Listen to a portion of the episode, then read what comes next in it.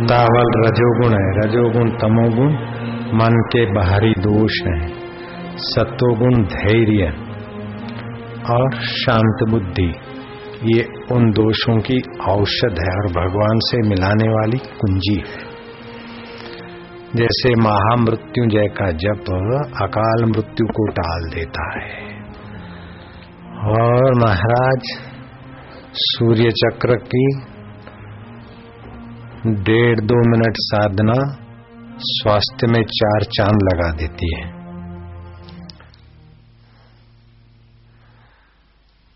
हालाँकि सूर्य केंद्र को विकसित करने से ये प्राणायाम आदि, जैसे पहलवान, उब्बल और मुगदल से कोई शक्ति नहीं पाता है, अपनी ही शक्ति उसकी सुसंगठित होती है। ऐसे ही आपके अंदर छुपी हुई परमात्मा की शक्ति ही सुसंगठित करने की व्यवस्था का नाम है योग साधना। ध्यान न आत्मनि पश्यति केचिद आत्मनि आत्मन अन्य सांख्य योगे न कर्म योगे न चापरे। भगवत गीता तेरहवें अध्याय का चौबीसवा श्लोक। कई मनुष्य ध्यान योग के द्वारा, कई सांख्य योग के द्वारा और कई कर्म योग के द्वारा अपने आप से अपने आप में परमात्मा तत्व का अनुभव करते हैं। अगर अपने मनुष्य जीवन में परमात्मा तत्व का अनुभव नहीं किया हम लोगों ने तो बहुत बड़ी हानि हुई। क्योंकि इतर योनिया तो पाप कर्म का फल नीच योनियों को भोग कर मनुष्यता के तरफ़ आ रहे और मनुष्य जीवन हम ऐसे ही खाने पीने में, चिंता और महँगाई के जमाने में, तनाव के दिनों में, ऐसे ही आटे, दाल और मकान और टैक्स और उसमें खोपरी खलास कर दिया तो मनुष्यता हमारी खत्म हो जाएगी आयुष्य। और हम फिर चौरासी के चक्कर में नीचे यात्राओं में चले जाएँगे। तो पशु तो उन्नत हो रहे हैं, मनुष्यता के तरफ़ आ रहे और हम मनुष्य जीवन नष्ट करके फिर चौरासी में चले जाएँगे। इसलिए बड़ी सावधानी से समय का उपयोग करना चाहिए। बड़ी तत्परता से अपने समय को सुख के सारभूत आत्मा के तरफ़ लगाना चाहिए। ध्यान न आत्मनि पश्यति, केचिद आत्मनि आत्मना। अन्य सांख्य योगे न कर्म योगे न चापरे, कई मनुष्य ध्यान योग के द्वारा उस परमात्मा स्वरूप का ध्यान करते, चिंतन करते, आत्म परमात्मा के सुख का अनुभव करते। कुछ लोग सांख्य योग के द्वारा और कई कर्म योग के द्वारा। आप धंधा, व्यापार, नौकरी करो, लेकिन उसमें योग को मिला दो। सुनाई पड़ता है आपको।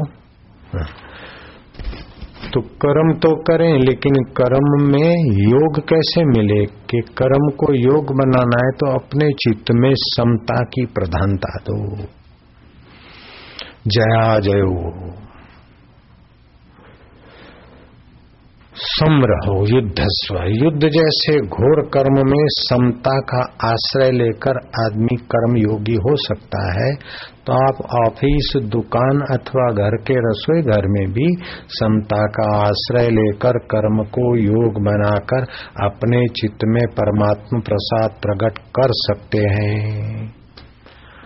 गीता उपनिषदों का सार और उपनिषदों वेदों का अमृत है और श्री कृष्ण की रिफाइनरी से पसार हुआ उपनिषदों का अमृत।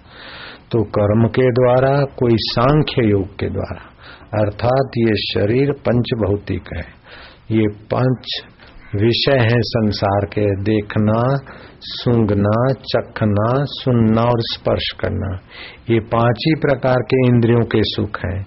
और तीन दूसरे हैं, मन की अनुकूलता और बुद्धि में जच जाना और अहम का रस आना।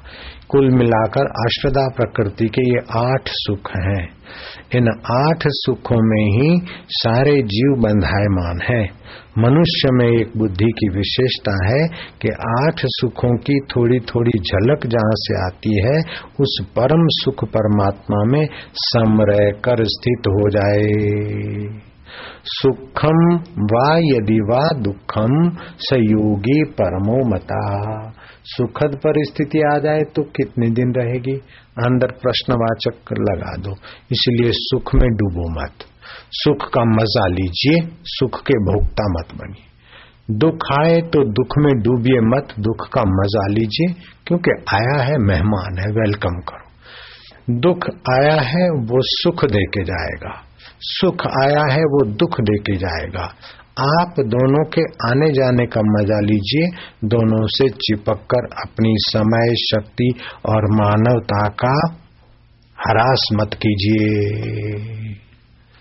दुख आया तो दुखी हो गए और सुख आया तो उसमें चिपक गए तो ये तो कुत्ता भी जानता है। जलेबी देखी तो पूछड़ी हिला दी और डंडा दिखाया तो पूछड़ी दो पैर के बीच सीधी हो गई। तो सुखम वा यदि वा दुखम से योगी परमो मता सुखद अवस्था हो, चाहे दुखद अवस्था हो। लेकिन ये दोनों अवस्थाओं को देखने वाली एक चैतन्य अवस्था तुम्हारे आत्मा की है, उसकी स्मृति करके उसमें चले जाओ। जंगल में आग लगती है तो क्या होता है कि सियाने जानवर तालाब में खड़े हो जाते हैं, सरोवर में खड़े हो जाते पानी में। तो जंगल की आग उनका कुछ नहीं बिगाड़ती।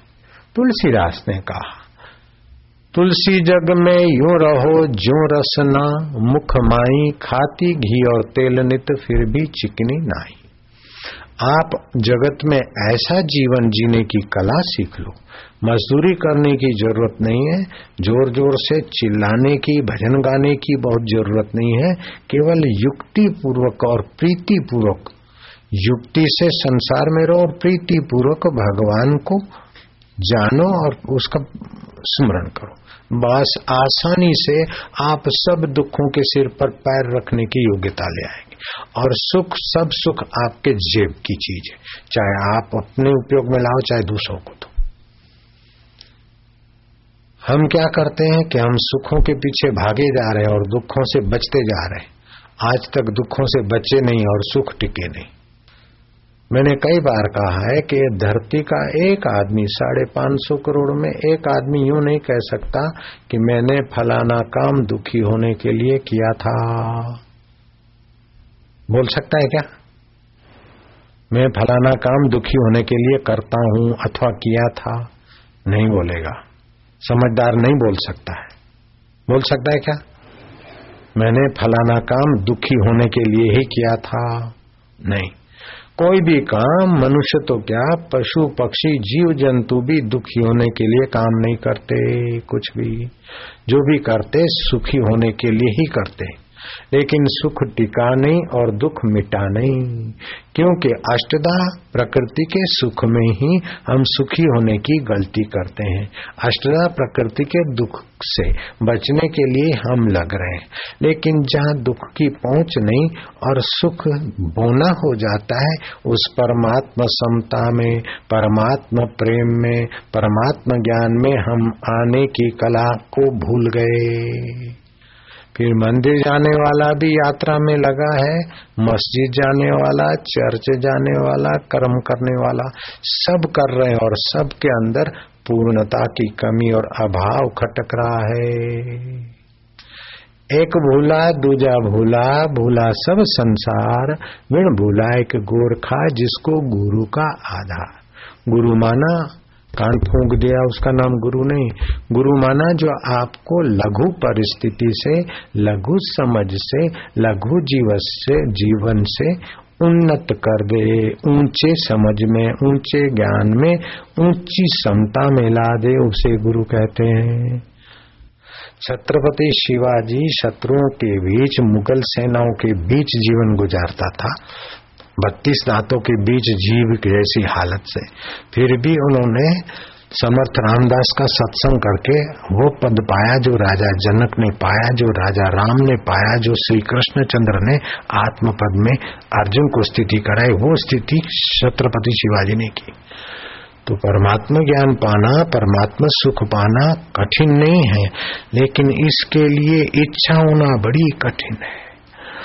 समर्थ रामदास ने कहा, जिसको अपना मंगल करना हो, उसको अद्वैत ज्ञान के ग्रंथों का अध्ययन आदर पूर्वक करना चाहिए। अद्वैत माना भिन्न भिन्न में भी जो अभिन्न परमात्मा है, भिन्न भिन्न सुख दुखों को जानने वाला, अभिन्न वही का वही जो ईश्वर है, उसके विषय का ज्ञान पाना चाहिए।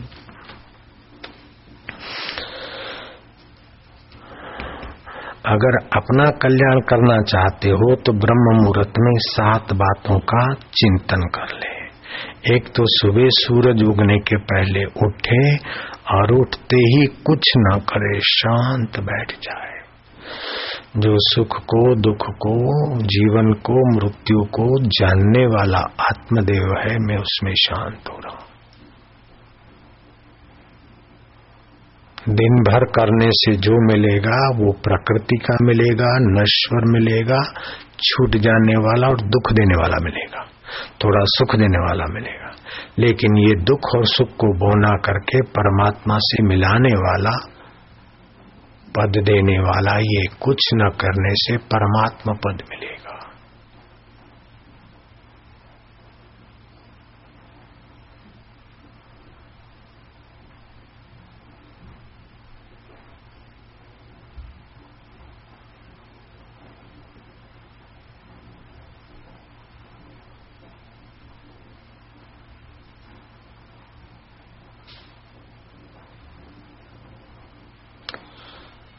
एक आध मिनट दो मिनट बैठ गए ऐसे बड़ा भारी लाभ होता है। दिन भर की आरती पूजा से लाभ होता होगा अच्छा है वो, लेकिन ये लाभ कई गुना ज़्यादा है।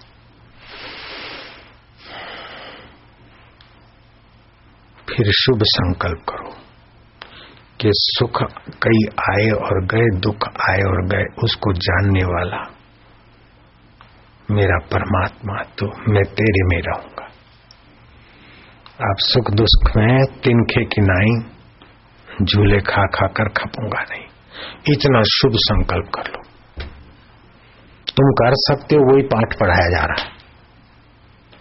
ऐसे नहीं कि मक्का जाओ, अथवा काशी जाओ ये सबके बस की बात नहीं है, लेकिन सुबह नींद में से उठ के एक मिनट काशी और मक्का हज़ार बार जाने के बाद भी मिले ना मिले, उस परमात्मा से तुम सुबह मिल सकते हो। नहीं मिल सकते हो। एक आध मिनट शांत हो जाओ। परमात्मा नाम रखो, अल्लाह नाम रख दो चल जाएगा। शांत होके बैठ जाओ। जो मुसलमान कोई साधक है तो अल्लाह मान ले, हमें कोई फ़र्क नहीं पड़ता।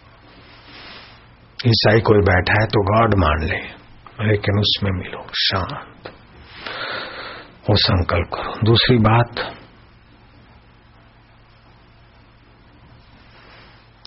मेरा हृदय पवित्र हो। शुभ कर्म करने से आदमी, भला कर्म करने से आदमी भला नहीं हो जाता, बुराई छोड़ने से आदमी भला होता है, और फिर उससे भले ही कर्म हो जाते। हे प्रभु मेरा हृदय पवित्र कर। न साबुन से हृदय पवित्र होगा, न पानी से हृदय पवित्र होगा, प्रभु के नाम से ही हृदय पवित्र होगा। तीसरी बात, ओमकार। मंत्रों का सेतु, सिद्धियों का सेतु, जीव और ईश्वर के बीच का एक सुंदर सेतु। चंचलता को नष्ट करने वाला और बल को देने वाला। ओम ओम, हरि ओम ओम ओम, बलम ओम ओम ओम, शक्ति ओम। थोड़ी देर ये जाप कर लो। कल से ही शुरू कर दो। देखो, कल करोगे, कल ही आपको दिन भर में उसकी सुंदरता का, उसकी महानता का थोड़ा सा अनुभव होगा। परसों थोड़ा ज़्यादा। दस बीस दिन के बाद तो आपके शरीर के कण और मन में काफ़ी परिवर्तन हो जाएगा। ये आप कर सकते हैं। जो कथा में टांग पे टांग चढ़ा के बैठे होते हैं तो मैं समझ जाता हूँ कि नए ग्राहक हैं। कथा के पुण्य की महिमा उन विचारों को पता नहीं है। नारायण नारायण नारायण। नहीं नहीं, आप राइट हो। नो प्रॉब्लम तुमको नहीं। समझने वाले समझ गए। बीच वाले को नहीं कहता हूँ। संकोच नहीं करना। फिर चौथी बात। कर्म के बीच बीच में एक दो मिनट ध्यान और एक आग्रह। जैसे आपके कर्म में भी चार चाँद लगेंगे और आपके चित्त में भी कर्म करने का आनंद आएगा। पांचवी बात आपको प्राणायाम हमने कई बार बताए। वो प्राणायाम करो, शरीर में छुपे हुए रोग के कण नष्ट हो जाएँगे। गुजरात में सात लाख विद्यार्थी स्कूल में पढ़ते उसमें दो लाख से भी ज़्यादा विद्यार्थी बीमार और एक लाख और सात हज़ार विद्यार्थियों को तो पीलिया है बिचारों को। उनकी पीलिया दूर करने का मेरे मेरे ध्यान में आज ही आई ये बात। पीलिया है विद्यार्थियों को। स्कूल नहीं जा पाते, कितने, नब्बे हज़ार विद्यार्थी तो आंकड़े बताते हैं। जो नीम के पेड़ हैं, उन पर गड़ो ला दिया जाए। और उनके पत्ते दो पाँच, उसकी चटनी या सब्ज़ी बना के खिला दिया जाए। लीवर मज़बूत हो जाएगी, लीवर की कैपेसिटी कम हो जाती है, जहर सूचने की चूसने की तब पीलिया होता है। और ठास ठास के ना खाए। और ये प्राणायाम करे तभी भी लीवर मज़बूत होगा। और दूसरे भी कई योग के प्रयोग हैं और आयुर्वेदिक औषधियाँ हैं। विद्यार्थी बेचारे गुजरात में जब एक लाख विद्यार्थी पीलिया से पीड़ित है तो और जगह कितने होंगे? आज के आंकड़े मेरे कान आए। अखबार में किसी आज, आज मैंने देखा कभी की अखबार थी, किसी ने बताया। तो आपको भी और कृमि की तकलीफ़ से भी हज़ारों विद्यार्थी पीड़ित है। सौ में से सितर प्रतिशत कृमि, पेट में कृमि की तकलीफ़ होती है विद्यार्थियों को। और गुजरात में पचास साठ हज़ार से भी ज़्यादा कृमि की तकलीफ़ वाले विद्यार्थी। तो तुलसी के पाँच पत्ते रोज चबा के खा लेने से कृमि की तकलीफ़ शांत हो जाएगी। आसान तरीका है। तुलसी 800 बीमारियों में काम में आती है। पीपल की हवा चौबीसों घंटा ऑक्सीजन देती है। और पीपल का पेड़ जहाँ लगता है, वहाँ से हवा आती है, ऋण आयन बनाती है। और गर्मी के मौसम में तो आशीर्वाद रूप है, वैसे भी हार्ट के बीमारियों को और बोंदू विद्यार्थियों को भी पीपल की हवा बहुत सुखदायी पीपल का स्पर्श। खैर, ये सात बातें, फिर अपन इधर आते एकाग्र होना, चौथी बात। पांचवी बात, प्राणायाम करना।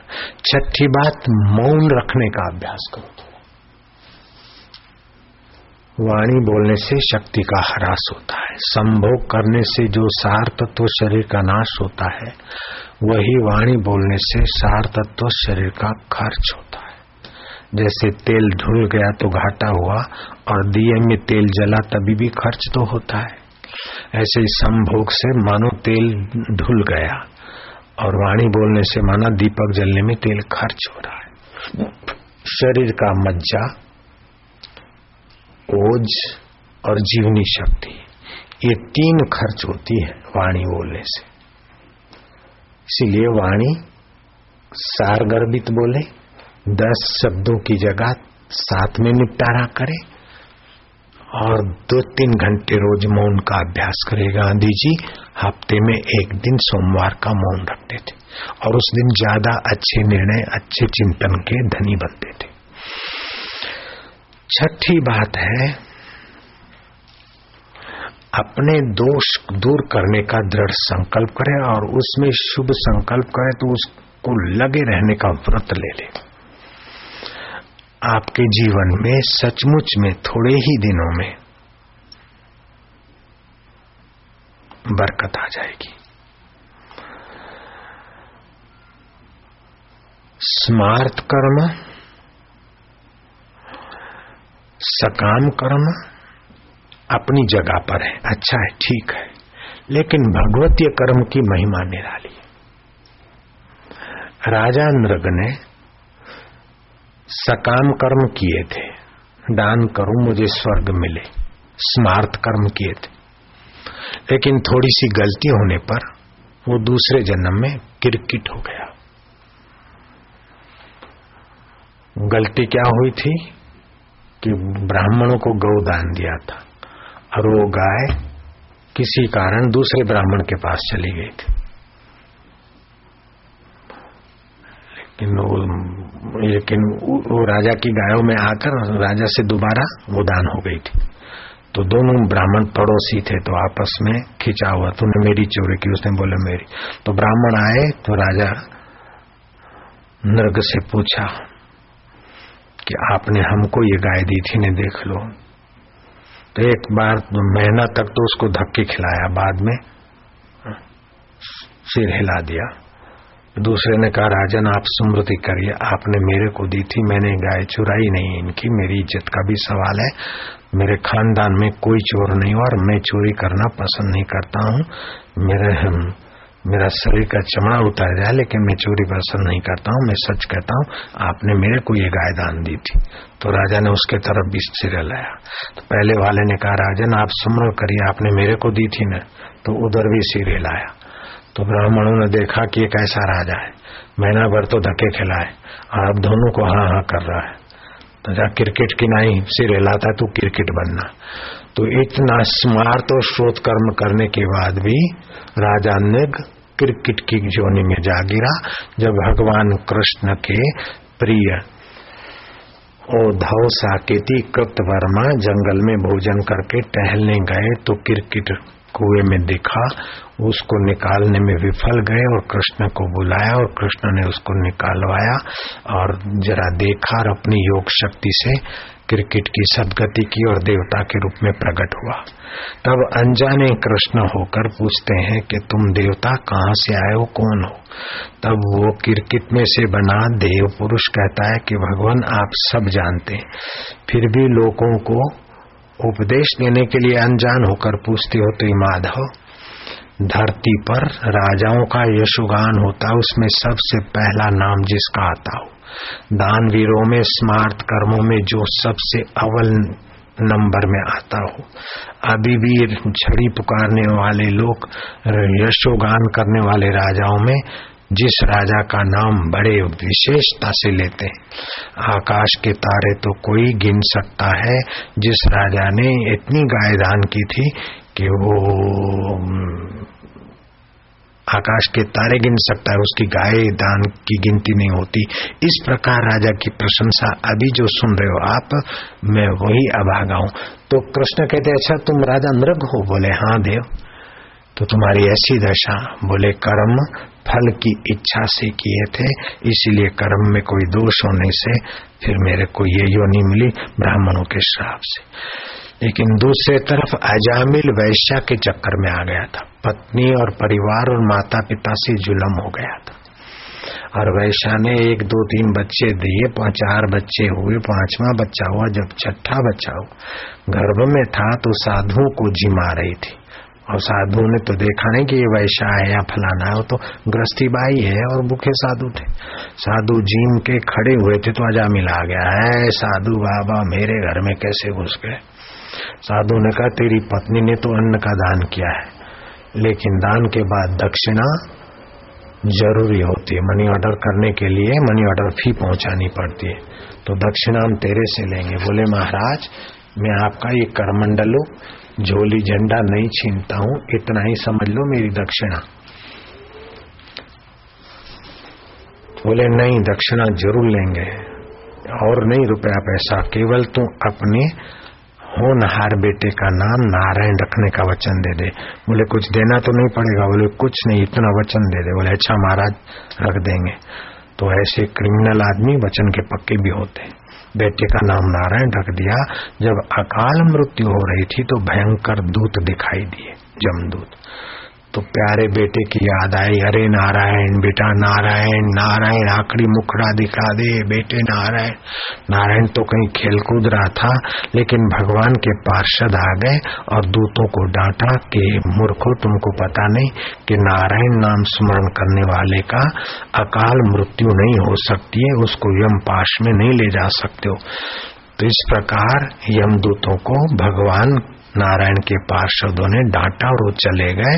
अजामिल को बारह वर्ष की अकाल मृत्यु की राहत हो गई और अजामिल बाद में महान सदगति और भगवान के धाम को प्राप्त हुआ। तो केवल बेटे का नाम नारायण नारायण तो भगवान नाम में वो शक्ति है। और नामों में तो जाप की अपनी तपस्या होती है, लेकिन भगवान नाम में भगवत अनुग्रह काम में, काम करता है। जैसे बच्चा अपने बल से चले, उसकी अपनी शक्ति है। लेकिन पिता ने उंगली पकड़ ली है, अथवा बच्चे ने पिता की उंगली पकड़ी है, अथवा पिता ने हाथ पकड़ा है तो बच्चे की चाल में तरक्की आ जाएगी और सुरक्षा बिल्कुल मज़बूत हो जाती है। ऐसे हमारा मन रूपी बच्चा जो भगवान के नाम का आश्रय लेता है तो कल झुके दलदल में गिरने से उसका बड़ा भारी बचाव हो जाता है। इसलिए बीच बीच में आप भगवान का नाम लिया करे काम करते समय। मैं आग्रह नहीं करता हूँ कि आप हरिओम ही बोलिए। आप राम राम ही बोलिए। जिस भगवान के प्रति प्रीति हो, आप उसका नाम लीजिए। केशव, नारायण, जैसे राम बोलोगे तो राम के रकार से सूर्य तत्व आपके सूक्ष्म शरीर में डेवलप होगा। मकार से चंद्र तत्व। जब ओम बोलोगे तो मूलाधार स्वादिष्टान केंद्र में आध्यात्मिक वाइब्रेशन होगी। छह बार के बाद आप अगर ओम का उच्चारण करते हो तो एक प्रकार के आध्यात्मिक ओरा के तरंग निकलते हैं। बिल्कुल पक्की बात है। ऐसे शिव शब्द का अपना महिमा है। गोविंद, राघव, गोपाल, हरि, जो भी आपको प्यारा लगता है। तो भगवान नाम आप बीच बीच में लेते रहें, जिससे आपका शरीर, मन और कल युग के दोषों से बचने का सामर्थ्य बढ़े। अगर आपका कोई जन्म दिवस आता है तो आपका क्या करें? महामृत्युंजय मंत्र को घी, दूध और शहद और दुर्वासा का मिश्रण करके अगर हवन करते हैं तो कितने भी आपके क्रूर ग्रह ज्योतिषी ने बताए हो, या आपके जीवन में दुख और कठिनाइयाँ हो, मुसीबतें हो, क्रूर ग्रहों का कुप्रभाव हो तो जन्म दिवस पर शहद, घी और दूध और दुर्वा, घास आता है, दुर्वा वो दुर्वा ये अपने लॉन में भी होती वही। लॉन के जो लान नहीं होती, घास बोते ना, उसी। बंगले में लान बान लगाते हैं, उसी को अंग्रेज़ी लान नहीं हिंदुस्तानी लान उसको दुर्वा। उसका मिश्रण करके आप अगर आहुतियाँ देते हैं तो आपके ऊपर क्रूर ग्रहों का प्रभाव जो भी होगा, किनारे हो जाएगा, आपके जन्म दिवस के बाद रंग आ जाएगा जीवन। अगर आपके ऊपर किसी ने टूणा टोटका या मुसीबत का प्रयोग किया है, आपके घर पर या आप पर तो पंचगव्य की आहुति देने से क्रूर प्रयोग। वहाँ क्रूर ग्रह और वहाँ टूणा टूटका जो भी आपके ऊपर किसी ने भी तांत्रिक प्रयोग किया हो तो पंचगव्य की आहुतियाँ देने से उसके वाइब्रेशन घर में और आप तक आएँगे ही। उससे वो, अभिचार मंत्र जो भी है, तांत्रिक आदि, वो सब कट जाएगा।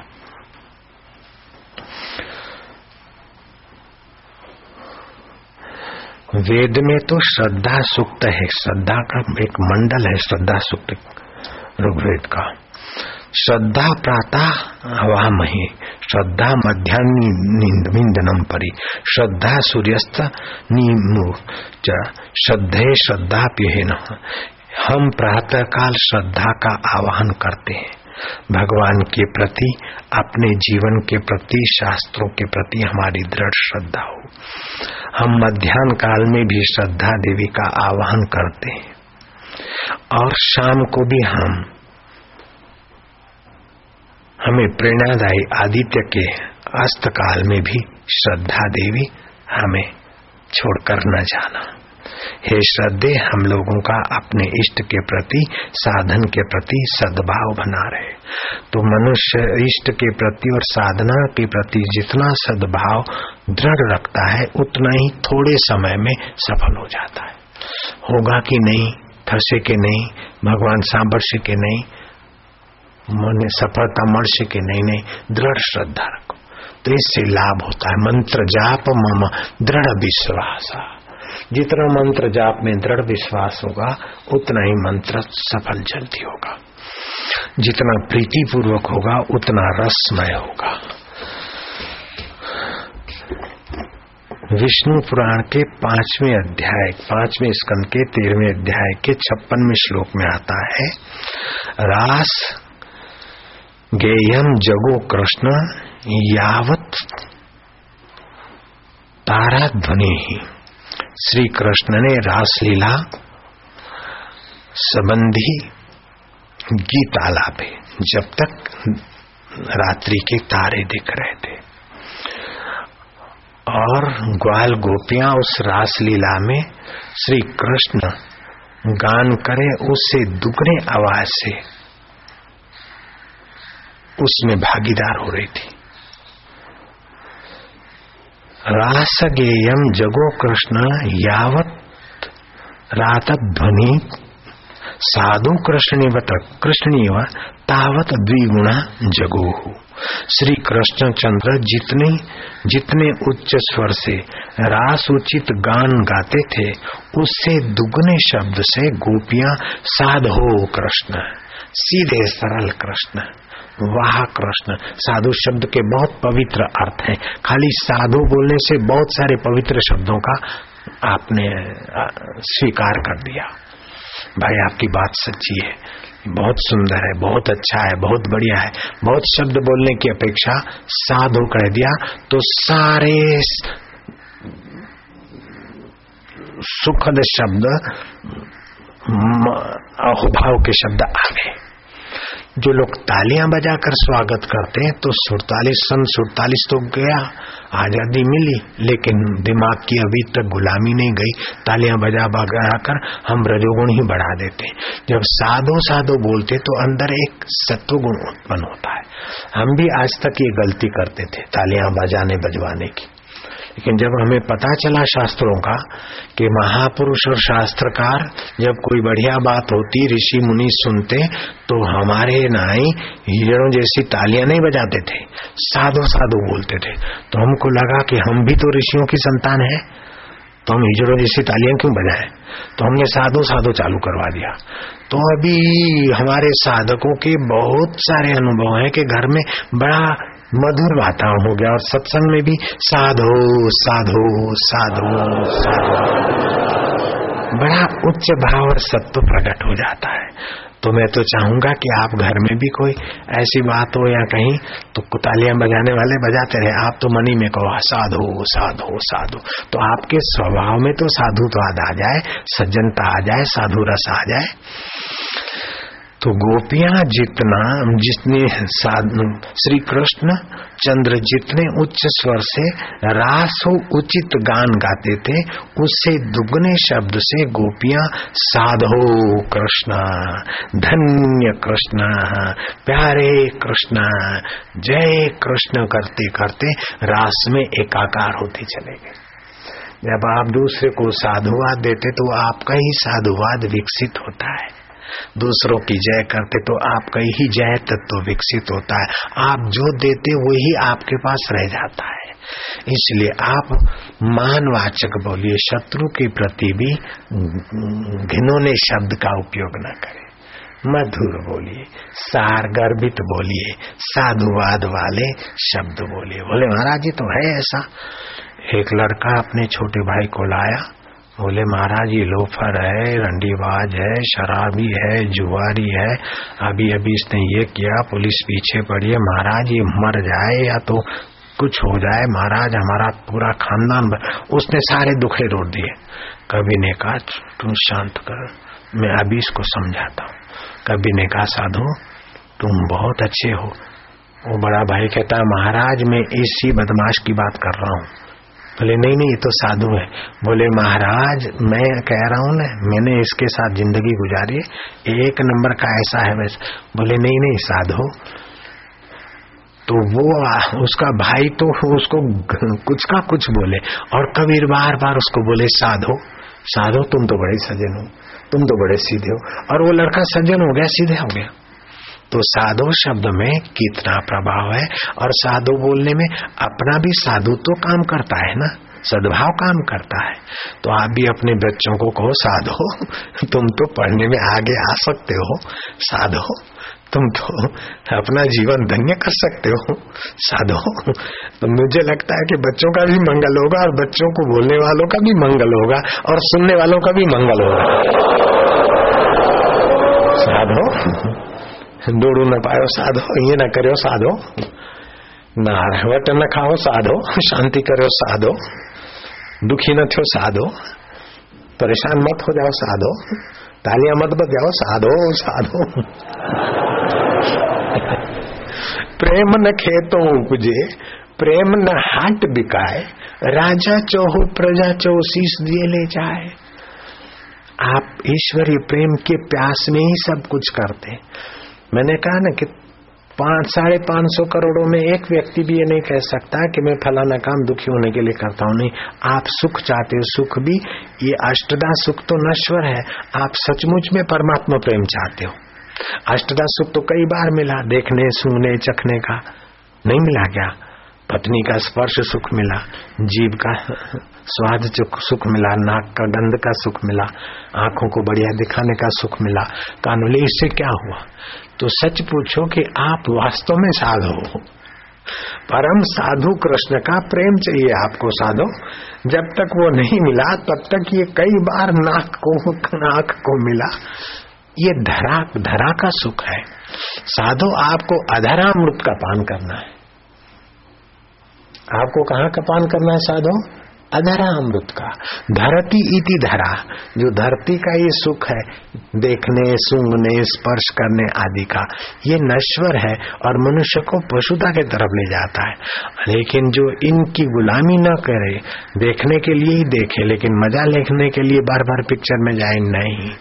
खाने के तबियत, स्वास्थ्य के लिए खाए तो ठीक है, स्वाद के लिए ठांसता है तो गड़बड़ है साधु। सुनना ज़रूरी उतना सुने। गाने बजाने सुनकर मनोरंजन के नाम पर हल्के संस्कार न भरे साधो। तो इस प्रकार ये धरती के सुखों से थोड़ा समय बचाकर अधरा अमृत का पान करना चाहिए। तो अधरा अमृत का पान भगवान नाम कीर्तन और भगवान का अभिवादन करते करते अगर हो जाए तो मुझे तो ये कहने में संकोच नहीं होता है कि मैं गारंटी देता हूँ कि आपके घर में थोड़े दिन जैसे गोपियाँ और ग्वाल रासलीला में कीर्तन करते थे और कृष्ण को साधो साधो कहते थे। ऐसे आप राम जी को, कृष्ण को, शिव को, गुरु को साधो साधो करते जाओ, प्रभु तुम्हारी जय हो। बस ऐसे कीर्तन करते करते आनंद दाता, प्रेम दाता। तो सचमुच में साधो आपको ही आनंद और आपको ही प्रेम आपके पास प्रकट हो जाएगा। गोपियों ने जब अमृत लिया था, तब लिया था। पाँच हज़ार तीस वर्ष पहले गोवल और गोपियों को जा जो अधरामृत मिला था, वो आपको यहाँ मिल सकता है। तो राजा नृग ने भगवत भगवतीय कर्म नहीं किए थे, स्मार्त और श्रोत कर्म किए थे। लेकिन जब आप अपने काम में साधु को मिला दोगे, भगवान के नाम को मिला दोगे तो आपके कार्य भगवतीय कार्य हो जाएँगे साधो। हम तो हाथ जोड़ के प्रार्थना करते साधो, आप मजूरी कर करके संसार में खपने के लिए नहीं आए हैं। आप भगवत रस पाने के लिए आए हैं, साधो।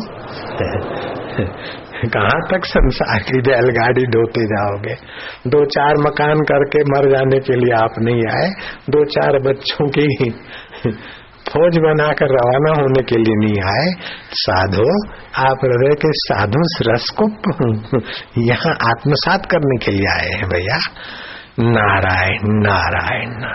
तो सुबह ये संकल्प करेंगे, साधो साधो, कृष्ण साधो, गुरु साधो। तो गुरु बोलता है, तू भी साधो। अरे!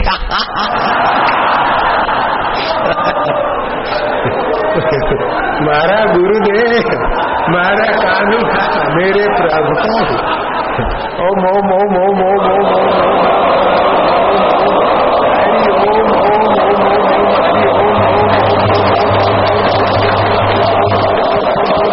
शिव शिव शिव शिव शिव श्याम गो साधो शिव जी से बड़ा साधु कहाँ से लाएँगे साधो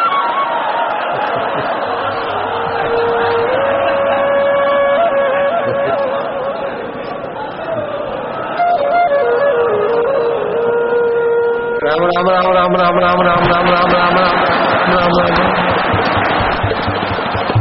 ओम ओम ओम ओम ओम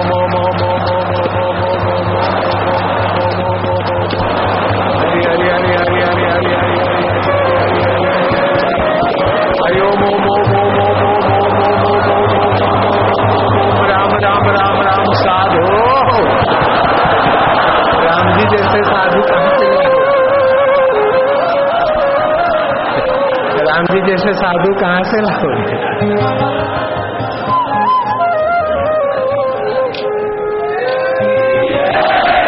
साधु साधु।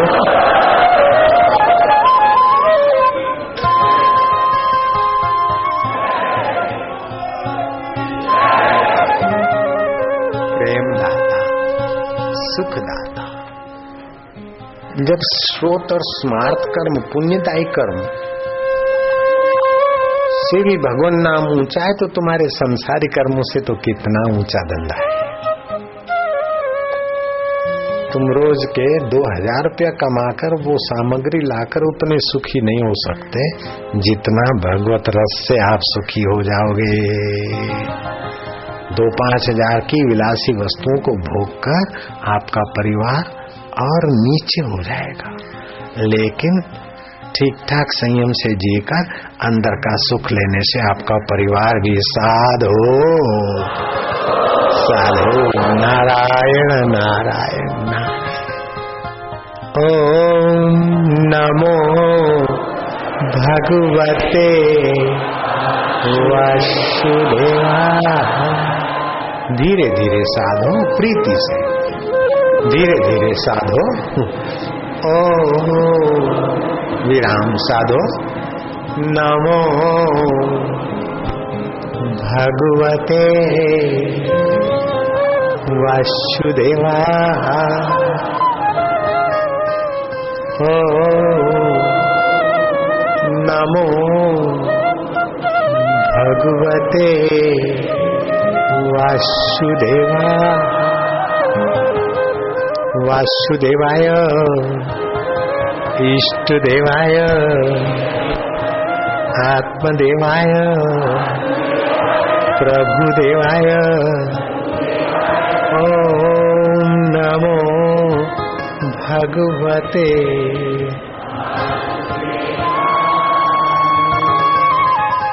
भगवान कैसे साधु हैं रामचंद्र जी?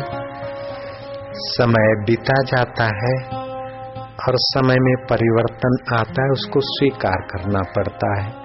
जो परिवर्तन समय के परिवर्तन को स्वीकारता नहीं, वो फरियाद करके दुख ही दुख बनाता है। बचपन आया, चला गया, स्वीकार करना पड़ेगा। बचपन को भी याद करके रोए, कब तक? जुआनी आई और चली गई, उसको याद करके कब तक रोए?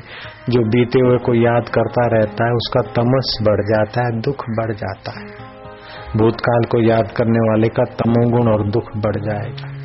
भविष्य का चिंता करने वाले का रजोगुण और टेंशन बढ़ जाएगा। और वर्तमान में साधु आदमी, उसका सत्वगुण और भगवत सुख बढ़ जाएगा। मर्ज़ी तुम्हारी है साधो। मैं तो कुंजियाँ फेंक रहा हूँ, कुंजियाँ। एक एक एक एक प्रसंग में कई कुंजियाँ फेंक रहा हूँ, कोई भी उठा लो, ताले खोल दो, मुक्त हो के जी एक बार किसी सेठ ने देखा कि दानम केवलम कली चुके कलयुग में दान करना चाहिए, यहाँ कोई मठ आश्रम आश्रम यहाँ चलो वो जेल वाले को शरबत का भंडारा दे दिया। बेचारे बाल्टियों में पानी रखा हुआ पीते दूसरे सेठ ने कहा, इसने नाम कमाया, अपन हलवा पूड़ी का भंडारा किया।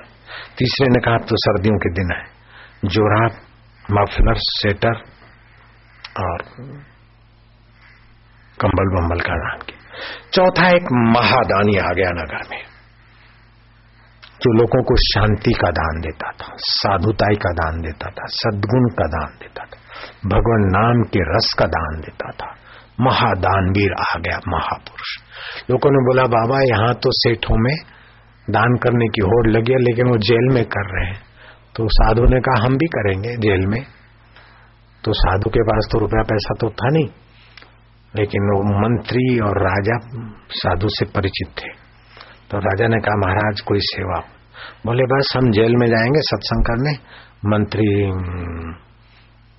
को कह दो कि हम जेल में जो बुझ कुछ कहें तो जेल के राजा हम हैं। बोले, महाराज, तख्त के राजा भी आप हैं। आप जो भी आज्ञा करेंगे, वही होगा।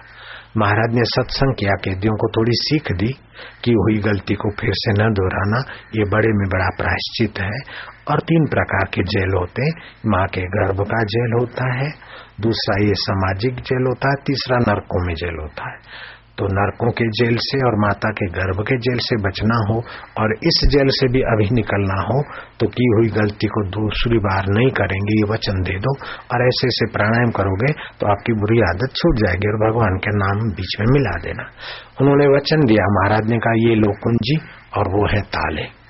ताले खोल दो, अपने अपने घर जाओ। अब बताओ, जिसने हलवा पूड़ी खिलाया, वो दानी बढ़ा कि जिसने शरबत पिलाया, वो दानी बढ़ा अथवा जिसने कंबल बांटे वो बड़ा दानी। नहीं साधो, जिसने कुंजी दे दी ना। आए है। नारायण नारायण नारायण नारायण। कुंजी दे दी, अभी तो मुक्त हो गए, लेकिन नरक के जेल से भी मुक्त हो जाएँगे। और दोबारा गर्भवास में भी नहीं आएँगे कैसे बड़े दाता होते? तो जो भगवत रस का पान स्वयं करते हैं, वे सचमुच में अपना तो मंगल करते हैं। और ऐसे दाता बन जाते कि जो उनके संपर्क में आते हैं, वे भी मंगलमय हो जाते हैं। सतरति लोकांतार्यति सतृप्तो भवती, स अमृतो भवती। ऐसे लोगों के लिए शिव जी कहते, धन्या माता पिता धन्यो। गोत्रम धन्यम कुलोत भवा धन्या च वसुधा देवी, यत्र गुरु भक्तता उनकी माता धन्य है, उनके पिता धन्य है, उनका कुल और गोत्र धन्य है, जिनके हृदय में गुरु भक्ति, गुरु ज्ञान है। तो भगवान रामचंद्र तो महाराज क्या कहे? जब रामचंद्र जी के लिए बोलूँगा तो यूँ हो जाता है। कैसे? धर्म का विग्रह है श्री रामचंद्र जी। क्षमा की मूर्ति है। कोई सौ सौ अपराध करते हैं तो राम जी उनके लिए हृदय में गांठ नहीं बांधते। अपना अंग का वस्त्र उतार कर देते हैं कि वीर इंद्रजीत को ढक दो। वीरोचित इसका अंत्येष्टि करो। रावण के लिए भी आज धरती से एक विद्वान, एक योद्धा, एक पंडित रवाना हो रहा है। राम जी बोल रहे लक्ष्मण कहते, भाई, वो ऐसा ऐसा इतना नहीं नहीं पर स्त्री हरण के जघन्य अपराध के सिवा उसमें गुण कितने थे, लक्ष्मण? कैसे राम है? शत्रु के भी सद्गुण देखने में विशाल हृदय। और कोई सौ सौ गलतियाँ करते तो गांठ नहीं बांधते। और कोई एक भी उपकार करता है तो राम जी उसका भूलते नहीं है। श्री रामचंद्र जी जब बोलते हैं तो और को, औरों को मान देते हैं। आप अमानी श्री रामचंद्र जी बोलते हैं तो प्रसंग उचित बोलते हैं। भोजन के समय बोले, मेरे को तो कब हो गई तो बोलने के समय बोलने अभी क्या बोलता है? कोई मर गया तो उसके बीच शादी की बात क्या, अथवा शादी की जगह पर किसी की मृत्यु की बात बीमारी की जगह पे धंधे की बात, धंधे की जगह पे बीमारी की बात। नहीं प्रसंगोचित बोलना चाहिए। रामचंद्र जी ऐसा ही बोलते थे, मैं इसलिए बता रहा हूँ कि आप भी राम जी का गुण चुरा लो। हम भी प्रसन्न होंगे और राम जी तो खूब प्रसन्न होंगे। तो ऐसे श्री रामचंद्र जी का राज्य काल चल रहा था। इतने में एकाएक ये बात थोड़ी देर ध्यान से सुनना, फिर अपन पूर्णावती करते मुझे तो यह कथा सुनकर मेरा चित्त द्रवित हो गया। भगवान शिव ने पार्वती को सुनाया कि इसको सुनने से कोटि यज्ञ का फल मिलता है। अति बल ऋषि का दूत द्वार पर आया और लक्ष्मण को अधिकार पूर्वक कहा कि मुझे राम जी से जल्दी मिलना है। हम और राम जी होंगे, दूसरा कोई नहीं होगा। अति बल ऋषि का मैं दूत हूँ। बड़ा तेजस्वी ऋषि था। राम जी से मिले। अनालक्ष्य। द्वंद्व अनालक्ष्य। दो दो में बात होगी, तीसरा कोई देखेगा भी नहीं। लक्ष्मण तो बुद्धिमान थे और राम जी ने संकेत भी कर दिया।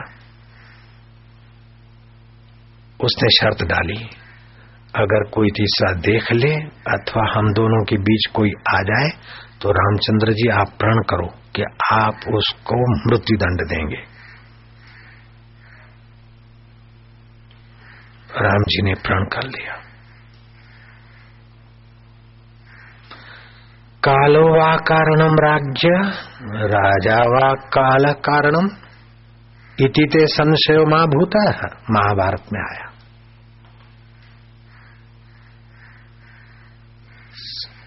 कालो वा कारणम राज्य राजा का कारण समय है या समय का कारण राजा है?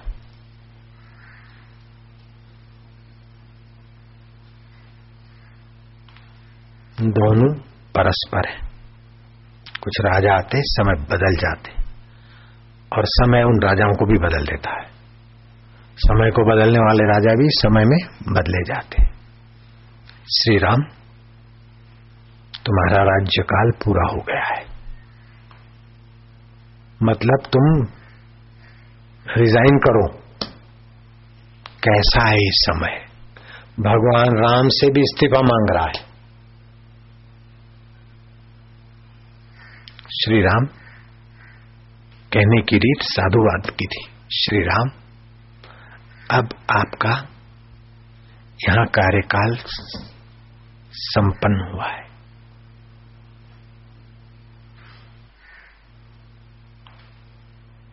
अब आप, ऐसा नहीं कि अब आपको राज छोड़ना है, आप मरो और उधर आओ, ऐसा नहीं कह रहे। अब आप पधारेंगे। तो हज़ारों वर्ष इतना सुखद राज छोड़ने की बात सुनाने वाले व्यक्ति के प्रति श्री रामचंद्र जी के चेहरे पर शिकन नहीं।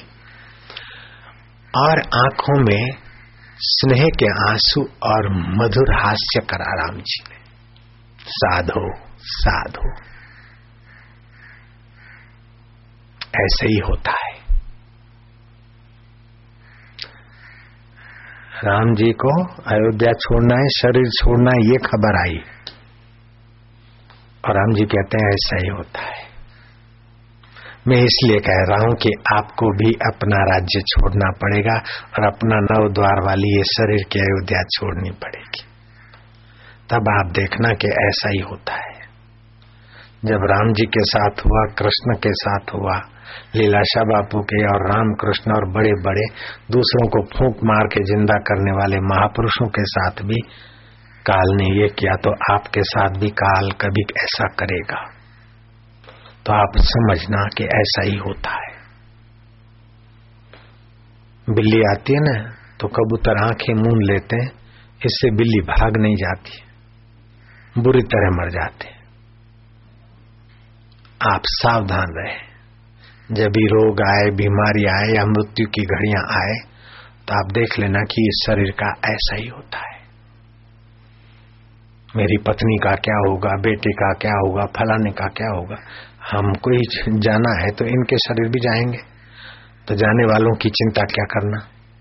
लेकिन जाने वालों के शरीरों की चिंता मत कर, अपने शरीर की चिंता मत कर, लेकिन अपना चिंतन करके ये तो छूट जाएगा, फिर भी जो नहीं छूटता वो मैं कौन हूँ? तू मेरे को अपना आपा दिखा दे। साधो, ओ, हरे हरे, आपका मृत्यु अमरता की पगडंडी पर चल पड़ेगा। बड़ा भारी लाभ होगा। श्री कृष्ण कहते, प्रयाण काले थी मृत्यु समय भी माँ मनुस्मर। ओम भगवान का नाम राम श्याम हरि। ये बिल्कुल ज़रूरी है। जब राम जैसे राम जी को राज पाठ वैभव छोड़ना होता है तो आपको अपना फैक्ट्री, धंधा, बेटा, बेटी और शरीर छोड़ने का दिन भगवान करे ना आए, ऐसा मैं झूठ नहीं बोलता हूँ। ऐसा मेरे बोलने का कोई माना नहीं, मैं मस्का पालिश नहीं करता हूँ। वो तो आएगा ही। भगवान करे ना आए, ऐसा मैं क्यों बोलूँ? वो तो आएगा ही। भगवान भी इस बात को, जब भगवान को ही जाना पड़ता है तो आपकी क्या बात तो आएगा हाँ। भगवान कहे आपका दिन ऐसा ना आए, ये मैं आपको झूठा आश्वासन नहीं देता हूँ। आएगा ही। इसमें मेरी ही। बात की भी कोई अहमत नहीं है। ब्रह्मा जी भी कह देने तभी भी उस बात की ब्रह्मा जी की भी अहमत नहीं। कि ब्रह्मा जी करे ब्रह्मा जी बोलेंगे अच्छा आपको कभी मृत्यु न हो। ऐसा ब्रह्मा जी भी वरदान नहीं दे सकते। और ब्रह्मा जी भी समय की धारा में अपना सब वैभव छोड़ देते हैं। तो शर्त ये थी कि आप, और हमारे बीच दूसरा कोई आ गया तो उसको आप मृत्युदंड देंगे। देखो काल क्या करता है, दुर्वासा आ गए। ओहो। दुर्वासा मतलब दूषित वस्त्र। दुर्माना, गंदे वासा माना वस्त्र। मैले कुचले कपड़े पहनकर भी उज्जवल आत्मा का परिचय देने वाले महापुरुष का नाम है दुर्वासा। जो अपने पर आरोप उठाकर भी भक्त की महिमा, भगवान की महिमा, काल की महिमा का समाज को ज्ञान देने में बेफिक्र रहते, वे है महाराज दुर्वासा जी। अमरीश की कथा में भी यही हुआ, दुर्वासा ने क्रोध किया और भगवान का सुदर्शन दुर्वासा के पीछे पड़ा। दुर्वासा भागते रहे। तीनों लोगों में भागे, कहीं शरण नहीं मिली, फिर अमरीश की शरण आए राजा। और अमरीश ने हाथ जोड़े। सुदर्शन को और सुदर्शन अंतर्धान हो गया। भगवान के और भगवान के भक्त की महिमा बढ़ाई, दुर्वासा ऋषि ने। ऐसे दुर्वासा ऋषि आ गए, लक्ष्मण, मुझे राम जी से मिलना है जल्दी। अब दुर्वासा, जरा बात में अगर जरा सा लक्ष्मण एवं करे, तब भी श्राप मिलता है। लक्ष्मण ने देखा कि अब क्या करे। नहीं जाने देते हैं तो श्राप देंगे। और जाने देते हैं तो राम जी को ये करना पड़ेगा, अब क्या करें? तो सोच रहे थे तो दुर्वासा ने धड़ाक से श्राप की बोछार कर दी। अगर तनिक भी देर की तो तुम्हारा अयोध्या का नाश होगा। राज्य लक्ष्मी, प्रजा और राम सहित को मैं भस्म कर दूँगा अगर देर की तो। और दुर्वासा श्राप अकाट्य होता था। लक्ष्मण ने सोचा कि क्या करे। एक तरफ़ पूरा अयोध्या, राम, राज। मैं जाता हूँ तो मेरा ही तो सिर कटेगा। देखो लक्ष्मण की भक्ति। लक्ष्मण की बुद्धिमता।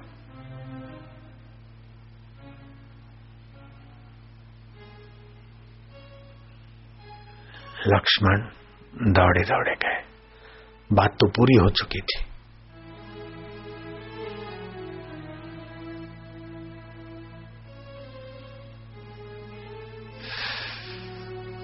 लेकिन वो भी ऋषि गए नहीं थे।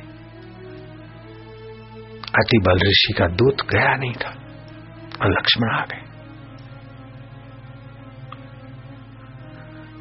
दूत ने कहा, बीच में आ गए। बोले मैं दंड देता हूँ। अच्छा आप बता अब लक्ष्मण इतना अपना छाया पुरुष, भाई लक्ष्मण, जिसने चौदह चौदह साल दिन रात एक करके सेवा की, उस लक्ष्मण को मृत्यु दंड देना। अपना सेवक। राम जी के लिए कठिन और वचन भंग करना, ये भी कठिन। राम जी का मुँह लटक गया। गंभीर हो गए। असमंजस में पड़ गए। ज्ञानी का मतलब ये नहीं कि सदा दांत निकालता ही रहे, सदा हंसता ही रहे। उतार चढ़ाव, चिंता, लटक, झटक तो ज्ञानी के जीवन में भी आती, लेकिन वो बाधित होती है। बहते हुए पानी में लकीर किनाई रामचंद्र जी उदास हो गए। मंत्रियों को बुलाया। मुझे कुछ सूझता नहीं। तो राम जी के जीवन में भी कुछ सूझता नहीं, ऐसी वेला आ सकती है कभी कभार। काल ऐसा है, समय ऐसा है। वशिष्ठ महाराज जी को आदर से बुलाया गया। सभी ने कहा कि प्रतिज्ञा का पालन न करने से अधर्म होगा। अधर्म से प्रजा भी अधार्मिक होगी और दुखी होगी। और प्रतिज्ञा का पालन करने से लक्ष्मण की तो मृत्यु होगी, लेकिन धर्म की रक्षा होगी। अतः लक्ष्मण की बलि देना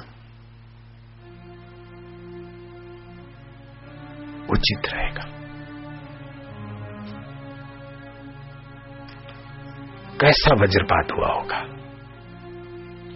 राम जी ने भरे हृदय से लक्ष्मण को कहा कि लक्ष्मण, अब तुम जाओ। जाओ मना? सादी भाषा में कहें कि अब मरो। जाओ कहें, उसके पहले ही लक्ष्मण ने हाथ जोड़े जोड़ेंगे साधो तुम कितने सीधे हो, तुम कितने अच्छे हो प्रभु। ये कैसा है? भाई भाई का व्यवहार, स्वामी सेवक का व्यवहार, राजा और मंत्रियों का व्यवहार, गुरु और शिष्य का व्यवहार। ये आनंद रामायण के आधार से आपको कथा सुना रहा हूँ। कैसी है आपकी भारतीय संस्कृति? इतना प्यारा लक्ष्मण, और उसको मौत की सजा दे रहे राम।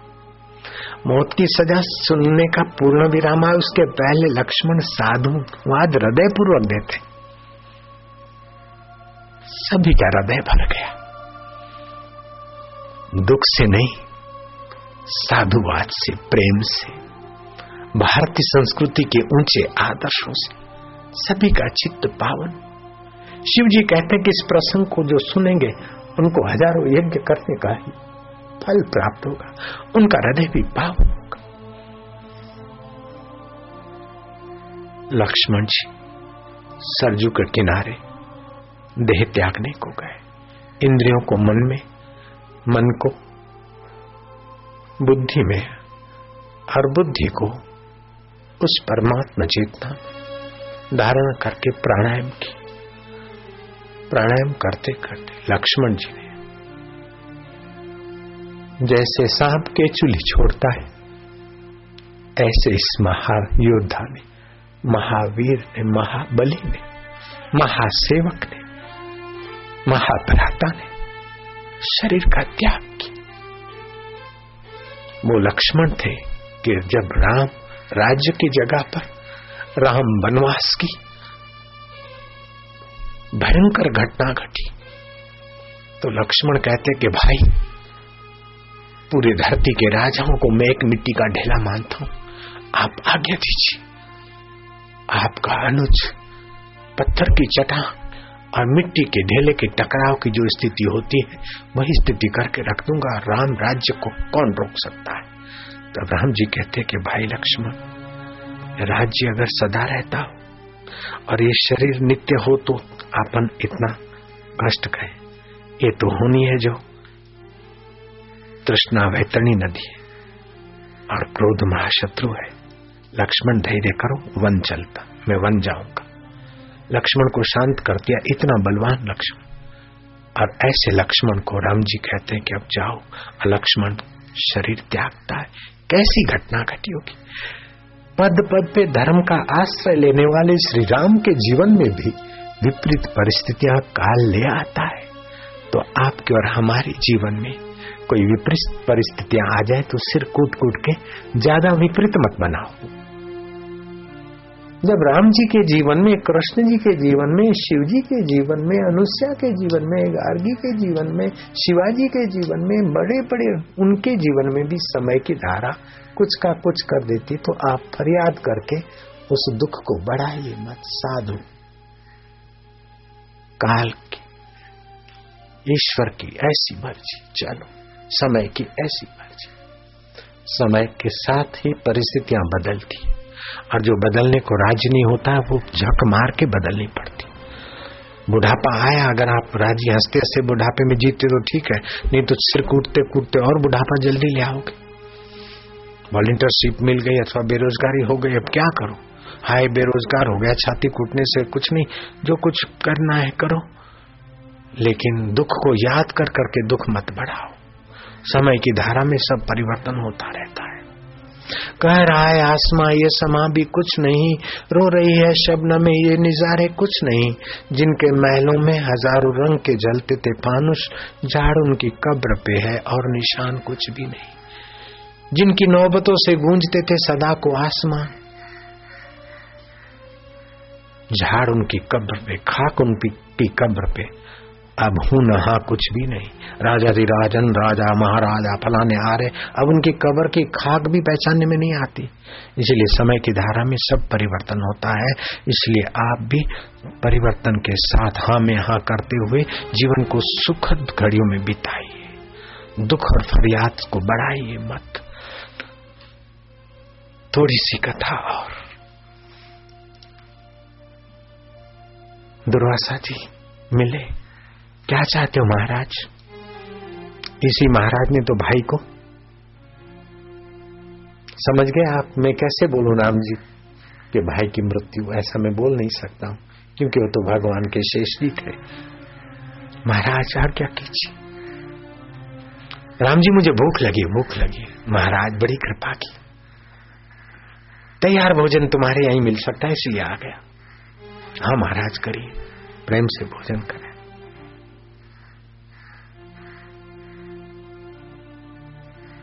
लेकिन दूसरे पुरुष की भी नज़र पड़ी तो राम आपको भी दंड होगा। राम जी कहते हैं हाँ मैंने वचन दिया है। सुगरी से मिले, बाली से मिले। हनुमान को कहा, हनुमान, हम जाते तुम यहीं रहो। प्रभु, जब तक धरती पर राम नाम होता रहेगा, आपकी मधुमय कथा होती रहेगी। प्रभु, मैं यहीं रहूँगा। और आपके भक्तों की सेवा करने का मुझे वरदान दीजिए।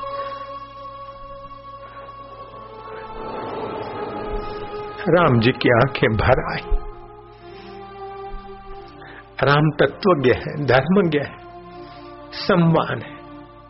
लेकिन चित्त तो राम जी के पास भी है, आँखें राम जी के पास भी। मानवता का महा सदगुण तो राम जी के पास भी।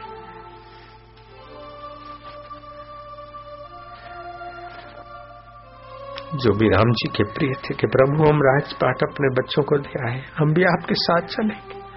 हम भी अपने आपके साथ चलेंगे। हम भी आपके साथ चलेंगे। राम जी ने कहा, आपने मेरी बहुत सेवा की। मैं आपकी आज्ञा का उल्लंघन नहीं कर सकता ये कैसा बोल रहा है राजा? ये अयोध्या का राजा क्या बोलता है? मैं आपका ऋणी हूँ। हनुमान, तुमने जो मेरी सेवा की, मैं तुम्हारे उपकार, हजम कर लू, बस बदला तो नहीं चुका सकता हूँ। ये कौन बोल रहे हैं? श्री राम बोल रहे हैं, भगवान राम बोल रहे हैं, गॉड राम बोल रहे प्रेम मूर्ति, मानवीय रूप में साक्षात पर ब्रह्म बोल रहे हैं। मैं आपका बड़ा आभारी हूँ। आपने मुझे राज्योचित प्रेम दिया राज्योचित मान दिया और मेरी आज्ञाओं का पालन किया। अब हम आपसे विदा चाहते अयोध्यावासी भर भर गए। दिल भर गया, आँखें भर गई। रुआ रुआ भर गया, राम जी की वह विदाई की बातें सुनकर। प्रभु हम आपके बिना नहीं रहेंगे। हमें भी आप साथ ले मैं आपकी आज्ञा का उल्लंघन नहीं कर सकता।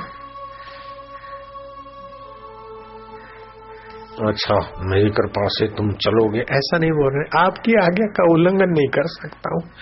आप अमानी औरों को मान देने के कितने उदार प्रभु राम, आपके चरणों में प्रणाम।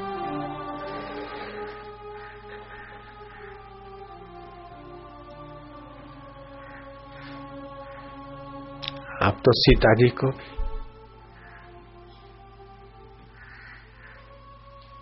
स्मरण किया, सीता जी ने वो तो महामाया थी आद्य लक्ष्मी थी। भरत शत्रुघ्न को पता चला। राम जी कहते हैं अब ये राज्य, भरत, लक्ष्मण भैया तो नहीं, तुम ही संभालो। भरत कहता, प्रभु ये क्या बोलते मैं राज्य नहीं करूँगा। मेरे राम को विदाई देकर मैं अयोध्या में राज। नहीं, शत्रुघ्न भैया, तुम संभालो ना दोनों ने प्रार्थना की लव और कुश को अयोध्या का राज। मध्य प्रदेश से लेकर दक्षिण भारत का हिस्सा। लव को और मध्य प्रदेश के अयोध्या से उत्तर भारत का हिस्सा कुछ को दिया राज्य और हम जी सरजू के किनारे पहुँचे। अयोध्यावासी कहते, प्रभु, हम भी चले। राम जी ने ये शरीर छोड़ने का संकल्प किया। देखते ही देखते राम शरीर की जगह पर चतुर्भुजी नारायण हो गए। और जो सीता जी थी वह लक्ष्मी के रूप में। भरत और शत्रुघ्न आयुध के रूप में हो गए। अयोध्यावासियों को कहा, चलो सरजू में प्रवेश करो। सभी के सब यहाँ तक कि मैं अयोध्या के कीट और पतंगियों का भी ऋणी वो भी चलना चाहे, वो भी फरफराकर सरजू में प्रविष्ट हुए और स्वधाम पहुँचे। ब्रह्मा जी ने भगवान राम की स्तुति की। देवताओं ने दुंदुबियाँ बजाई, साधु साधु साधु। हज़ारों वर्ष भूमंडल का सुव्यवस्था हुई, प्रभु, आप पधार गए, आपका स्वागत। समय भगवान चतुर्भुजी को भी बदलता है दुभुजी को भी बदलता है। तो आप और हमारे बेटे, बेटियाँ जमाई सगे संबंधियों के स्वभाव को भी बदलता रहता है, इसलिए मेरा जमाई पहले ऐसा था, वैसा हो गया। मेरा बेटा पहले ऐसा था, ऐसा हो गया। मेरा धंधा पहले ऐसा था, ऐसा हो गया। आप बहुत काल की स्मृति करके तमोगुण न बढ़ाइए, दुख न बढ़ाइए, मेरी इतनी प्रार्थना है। भविष्य की चिंता करके आप रजो गुण के खाई में गोते मत खाइए। ये मैंने कथा रामायण की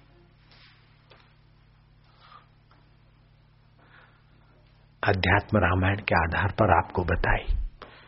अध्यात्म रामायण के आधार पर ये राम जी का पुण्यदायी, भक्तिदायी, समतादायी, शांतिदायी, स्नेहदायी थोड़ा सा प्रसंग सुना पाया हूँ। अपनी अल्पमति के अनुसार पूरा प्रसंग बयान करना मेरे बश की बात नहीं।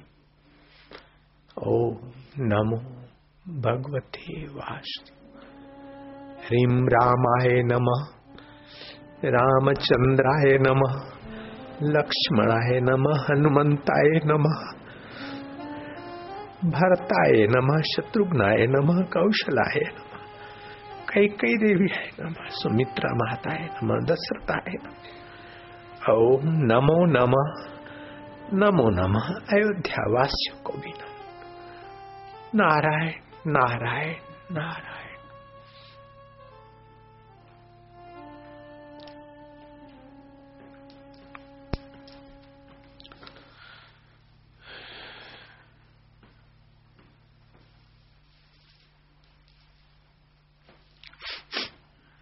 शिव जी कहते पार्वती, इस प्रसंग को जो सुनेंगे।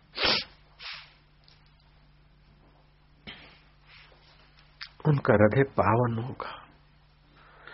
पाप नाशिनी भगवत रसदायिनी,